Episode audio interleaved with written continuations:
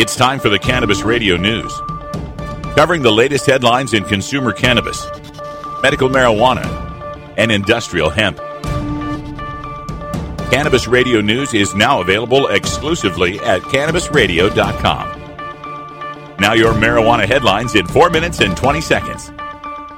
This is Cannabis Radio News. This is your Cannabis Radio News for Friday, June 3rd, 2016. White Plains, New York. Vireo Health, one of the five companies in New York State that began growing and selling non-smokable cannabis medicines this year, is alleged to have illegally smuggled a half million dollars worth of cannabis oils from Minnesota to New York. Minnesota authorities are acting on a tip from a former Vireo employee who alleges that Vireo committed the crime because it wasn't going to meet its 2016 deadline for supplying the medical marijuana program in New York. Vireo is the parent company of Minnesota Medical Solutions, which had employed the tipster. A surprise raid in Minnesota found over five and a half kilograms of cannabis oil missing, listed as outbound in December 2015 with no final address. Vireo denies the allegations and claims software inadequacies failed to account for their destruction of the oil. Phoenix, Arizona, an Arizona administrative law judge has determined that the State Department of Health wrongly denied a hearing for the evaluation of Parkinson's disease as a qualifying medical marijuana condition. The ruling by Judge Dorinda Lang said that, quote, the department has utilized a standard of proof that is higher than the rules call for, end quote, in evaluating a petition for review of Parkinson's and Huntington's diseases. That petition, brought by cannabis radio host nurse Heather Manus, head of the Arizona Cannabis Nurses Association, was denied by the department for not showing strong enough evidence and not proving marijuana was safe for treatment. Judge Lang noted that Manus submitted two peer reviewed journal studies that certainly qualified as evidence, and that the rules don't provide a method of her submitting evidence for marijuana's safety. Sacramento, California. More taxes on California medical marijuana may become a reality after the Assembly passed AB 2243 in a 60 to 12 vote yesterday. The bill calls for taxes of $9.25 per ounce of marijuana flowers, $2.75 per ounce of pot leaves, and $1.25 per ounce of immature pot plants.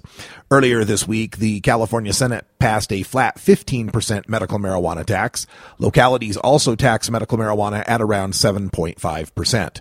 The legislature estimates the Assembly's per ounce taxes would raise $77 million a year, with funds to be dedicated to local police and environmental cleanup. New York, New York.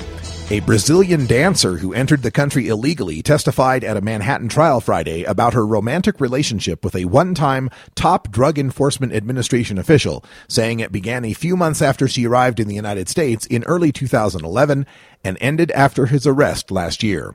Prosecutors subpoenaed Andressa de Lima to testify to support their claims that the now retired DEA agent David Polos failed to disclose his extramarital relationship with the dancer and his part part ownership of a bikini bar because he knew it could cause him to lose his top secret security clearance and his job as assistant special agent in charge of the New York office. Augusta, Maine. The event page for a marijuana trade show this weekend in Augusta was hacked yesterday with a cancellation notice posted on the website. The Kennebec Journal reports that organizers scrambled to fix the listing to today and assured the public that the show was still happening this Saturday and Sunday at the Augusta Civic Center. The show, called Homegrown Maine, and put on by the Medical Marijuana Caregivers of Maine, is billed as, quote, the largest medical marijuana trade show in New England, end quote. There will be over 130 exhibitors, speakers, and educational panels on cannabis issues. A medication tent is made available for registered patients to vaporize cannabis on site. Catherine Lewis, chairman of the board of Medical Marijuana Caregivers of Maine, says this is the second time in two months the group has experienced a cyber attack. Providence, Rhode Island. Petitioners from Regulate Rhode Island came to the State House to deliver more than 1,300 signatures calling on the General Assembly to regulate marijuana. According to recent polling cited by the group, 55% of Rhode Islanders support legalization of marijuana. The activists want legislative leaders to allow two nearly identical legalization bills to move through the House and Senate. Marijuana legalization bills have been submitted annually for five years, but never even get to the committee vote stage.